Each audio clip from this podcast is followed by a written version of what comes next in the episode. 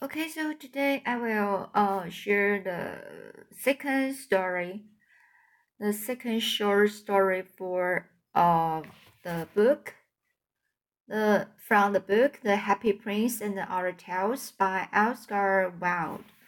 So uh the second one is the selfish giant. So let's get started.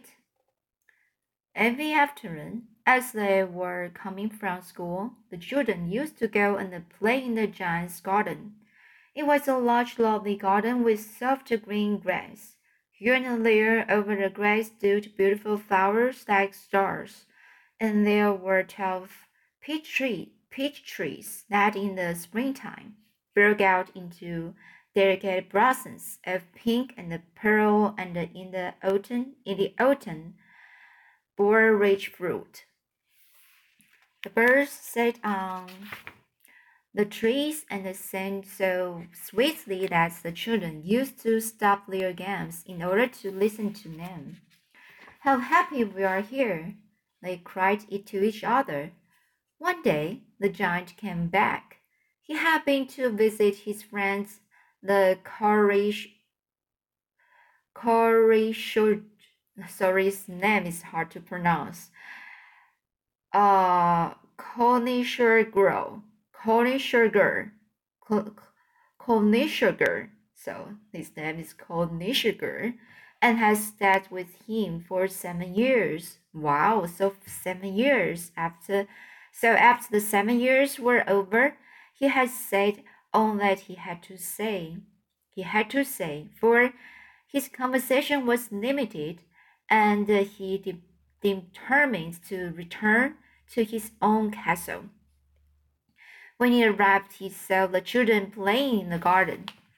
What are you doing there? he cried in a very gruff voice, and the children ran away. My own garden is own garden, my own garden, my own garden is my own garden, said the giant. Anyone can understand that, and I will allow nobody to play in it by but myself. So he built a high wall all around it and put up a notice board. Is the board written Chester Chester Settlers. Chester Settlers will not prosecute it. He was a very selfish giant. The poor children has no nowhere to play. They tried to play on the road, but the road was very dusty and full of hard stones, and they did not like it. They used to wander round the high wall when their lessons were over and talk about the beautiful garden inside. How happy we were there, they said to each other. Then the spring came and all over the country there were little blossoms and little birds. Only in the garden of the selfish giant it was still winter. The birds did not care to sing in it as there were no children, and the trees forgot to blossom. Once the beautiful flower put its head out from the glass, the grass, but um, when it saw the notice board, it was so sorry for the children that it slipped back into the ground again and went off, to, went off to sleep. The only people who were pleased were the snow and the frost. Spring has forgotten this garden, they cried, so we will live here all the year round. The snow covered up the grass with, he, with her great white cloak and the frost patted on the trees sober. Then they invited the north wind to stay with them, and he came. He was wrapped in furs, and he roared all day about the garden, and blew the chimney pots down. This is delightful spot, he said. We must ask the hail on a visit. So the hail came, Every day for three hours he rattled on the roof of the castle till he broke most of the slats. And then he ran round and round the garden as fast as he could go.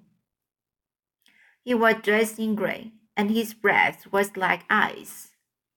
I cannot understand why the spring is so late in coming, said the selfish giant, as he sat on the window and looked out at his cold white garden.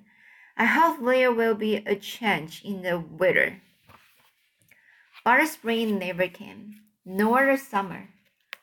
The autumn gave golden fruit to every garden, but to the giant's, giant's garden she gave none. He's too selfish, she said. So it was always winter there, and the north wind, and the hail, and the frost, and the snow danced about through the trees. One morning the giant was lying awake in bed. When he heard some lovely music, it sounded so sweet to his ears that he thought it must be the king's musicians passing by. by.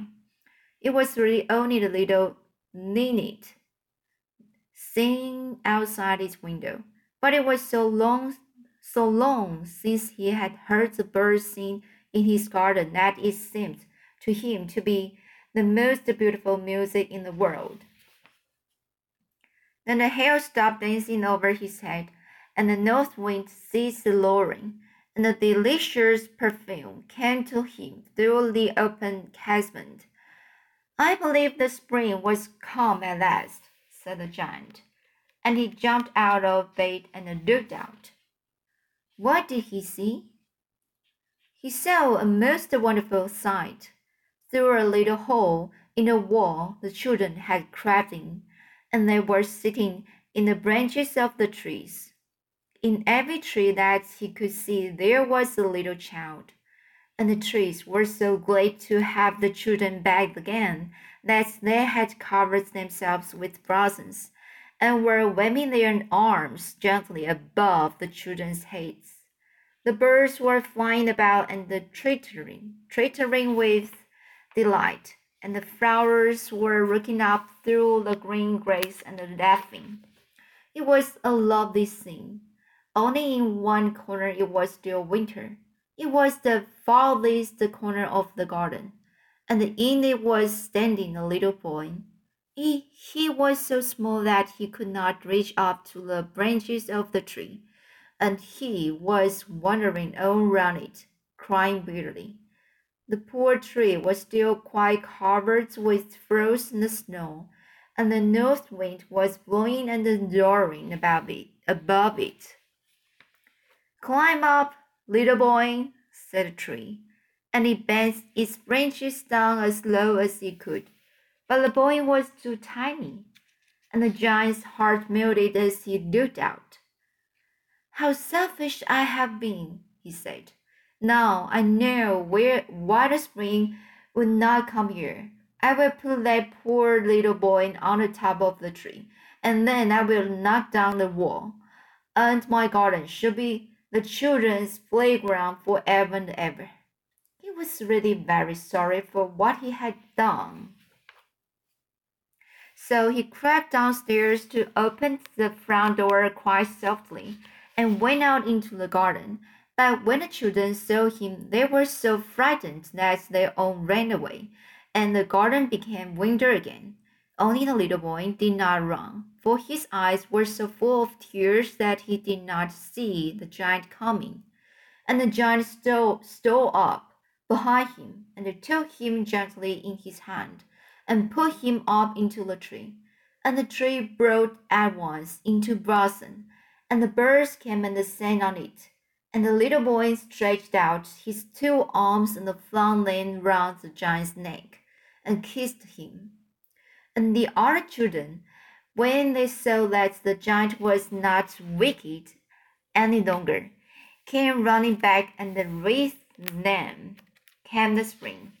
It is, it is your garden now, little children, said the giant, and he took a great axe and knocked down the wall. And then the people were going to market. As twelve o'clock, they found the giant playing with the children in the most beautiful garden they have they had ever seen. All day long they played, and in the, in the evening they came to the giant to bid him goodbye. But where is your little companion? he said. The boy and I put into the tree. The giant loved him the best because he had kissed him. We don't know, answered the children. He has gone away. You must tell him to be sure and come here tomorrow, said the giant. But the children said that they did not know where he lived and had never seen him before, and the giant felt very sad. Every afternoon, when school was over, the children came and played with the giant, but the little boy whom the giant loved was never seen again. The giant was very kind to all the children, yet he longed for his first little friend and often spoke of him. How I would like to see him, he used to say. Years went over, and the giant grew very old and feeble. He could not play about any more so he sat in the huge armchair and watched the children at their games and admired his garden. I have many beautiful flowers, he said, but the children are the most beautiful flowers of all. One winter morning, he looked out of his window as he was dressing. He did not hate the winter now, for he knew what that it was merely the spring asleep, and that the flowers were resting. Suddenly he rubbed his eye in wonder, and looked and looked. It certainly was a marvelous sight. In the farthest corner of the garden was a tree quite covered with lovely white blossoms. Its branches were all golden, and silver fruit hung down from them and underneath it stood the little boy he had loved. Downstairs ran the giant in great joy, and out into the garden. He hastened across the grass, and came near to the child. And when he came quite close, his face grew red with anger, and he said, Who has dared to wound thee? For in the palms of the child's hands were the prints of two nails and the prints of two nails were on the little feet. Who hath dared to wound thee? cried the giant. Tell me, what I may take my big sword and slay him. Nay, answered the child, but these are works of love. Who are you? Said the giant, and the strange woe fell on him and he knelt before the little child. And the child smiled on the giant and said to him, You let me play once in your garden. Today you shall come with me to my garden, which is paradise. And when the children ran in that afternoon, they found the giant lying dead under the tree, all covered with white blossoms. So this is second story. So you can see this is very short story, and um, and uh, this story may bring you another feeling. And uh, so if people is very selfish, and uh, you maybe um feel either read about him. Um.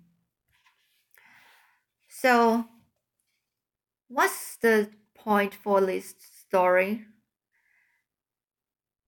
I think you need to deeply think about it. Um.